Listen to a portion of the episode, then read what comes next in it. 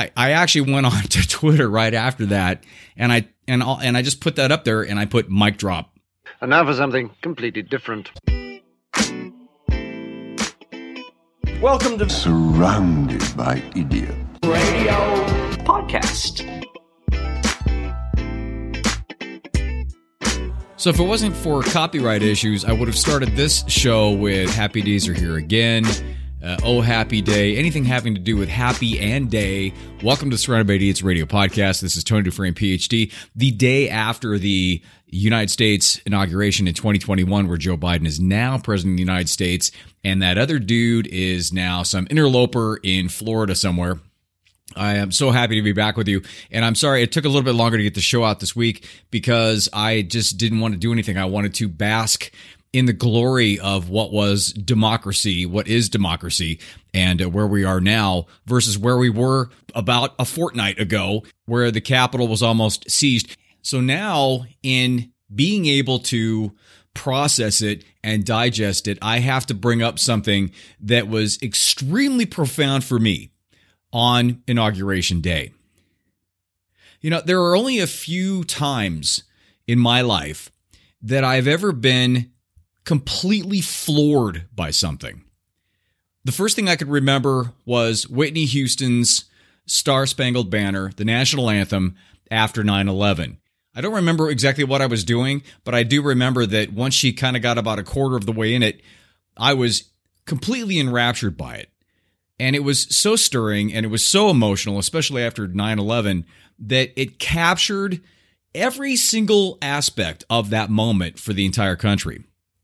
There are also certain situations that I have watched or experienced in regards to I uh, seeing Nadia Comaneci in the Olympics get a 10 which was unbelievable. The performance was incredible. Seeing Usain Bolt practically jogging the last 20 meters because he was so much better than everybody else. And of course, my number one experience was back in the day when I was working at a radio station in Los Angeles, I actually covered Live Aid back in 1985 for the station, and I was in Philadelphia. And the other stadium that was a part of Live Aid was at Wembley Stadium in England. And they would go back and forth with the bands during that time. And we were all kind of backstage, and I was trying to do some interviews.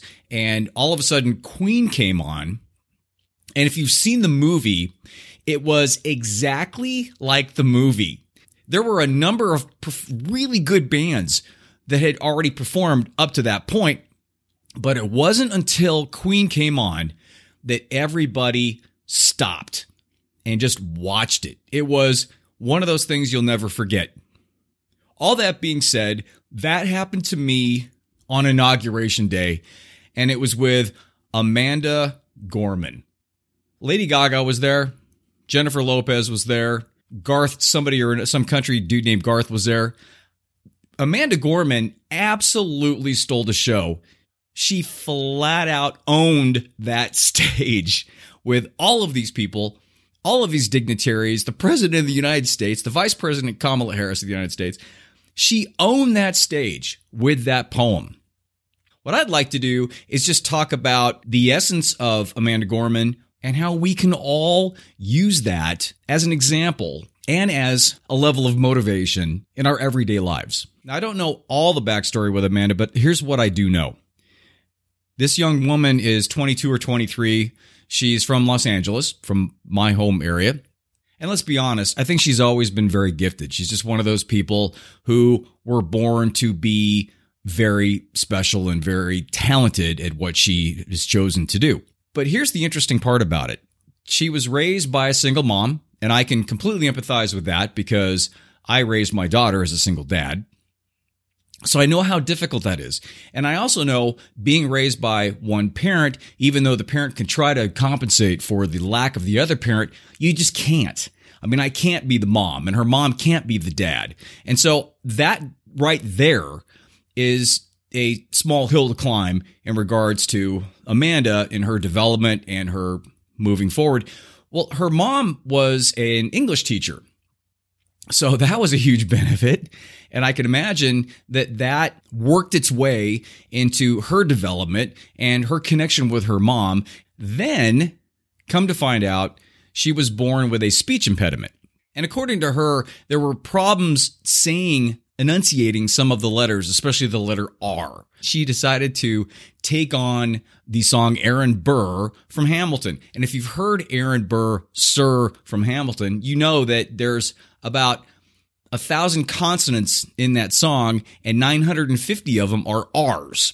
So she decided if she can master Aaron Burr, Sir, then she'd be good to go. And of course, of course she did because that's just her. And what that brings up to me and what I'd like to share with you in terms of my opinion on this is just sheer will. The poem she read for the inauguration, she named The Hill We Climb.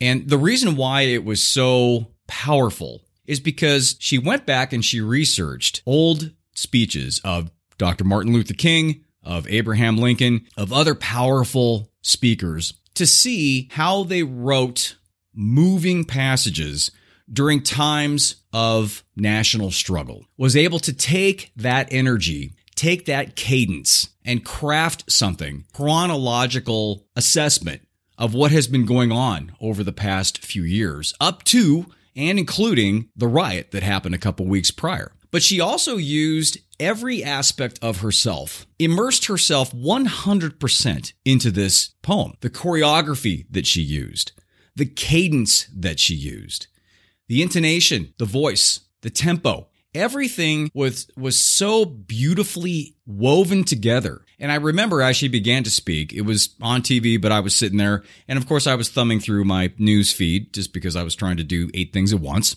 Then I took a look up and I noticed that she was very animated. And then I thought, okay. And then I started listening to the sixth or seventh line as she went through, and I thought, well, hold on a second. This isn't like an old poem that she's reciting from Dickinson. This is something from her, and it's actually about right now. So that intrigued me. And as somebody who does podcasts and writes, not very good, mind you, but I try to do my best it's so hard to do that. It's one of those things where if you're a part-time musician and you go to a show and you watch Eddie Van Halen on the guitar, you marvel at the fact that he can make it look like that. He can make those sounds, he can make that music and you're like, "Man, that is unbelievable because I have such a true and profound respect for how hard that is."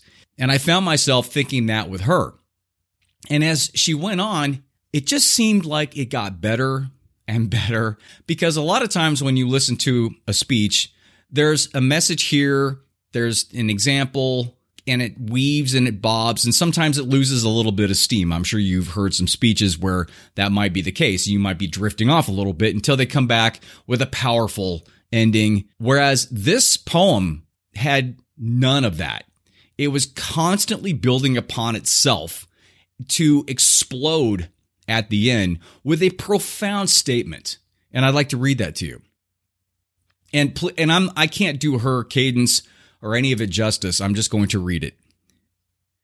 So at the end she says, "In every known nook of our nation, in every corner called our country, our people diverse and beautiful will emerge, battered and beautiful. When day comes, we step out of the shade, aflame and unafraid. The new dawn blooms as we free it for there is always light, if only brave enough to see it, if only we're brave enough to be it. I, I actually went on to Twitter right after that, and I and i and I just put that up there, and I put mic drop. Because that's it. That encapsulates every single thing, and I want to bring that around back to me and you, because the first thing I thought of after this was, man, this is a perfect example that anybody can use in terms of the Stoic foundation of life. And the Stoic foundation of life is knowledge and virtue. This is a perfect illustration of that with her commitment to learning more, her commitment to understanding the nuances of great speakers and diving in and investing all of that time. That's the knowledge part and having that and being able to take all that and piece together a brilliant piece like this. Virtue is thoughts and actions, which basically means getting your mind right, grounding yourself in who you are, the best of who you are, formulating some good plans and then taking those plans and acting on them. Not just acting on them, acting on them in integrity, acting on them virtuously. And having those three things as your foundation will only lead to an extremely fulfilling life. Amanda Gorman is the perfect embodiment of the Stoic philosophical foundation of knowledge and virtue. And of course, I don't know this young woman, but I could not be more proud of her because as a father, it's so great to see kids, especially kids coming from single parent families, that just take it and they run with it and they're okay with tripping and they're okay with maybe not knowing exactly, but they just keep going. And then not only does she keep going, she comes up against her biggest obstacle and then says, I'm going to crush it. Aaron Burr, sir. Her mom must be just insanely proud of this young woman.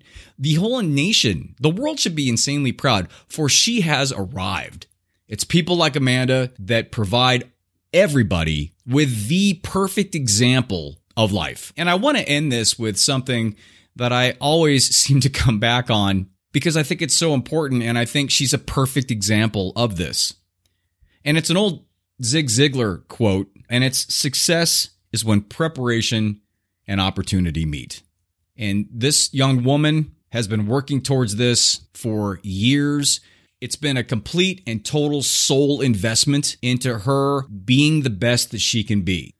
So I'm hoping that you actually got a chance to see her poem. If you haven't, please go to YouTube and take a look at it, or at least read it, because actually, Town and Country Magazine posted all of the words but I really think that you should watch it because it's a fully immersed experience when you watch this young woman just own this piece of beautiful poetry.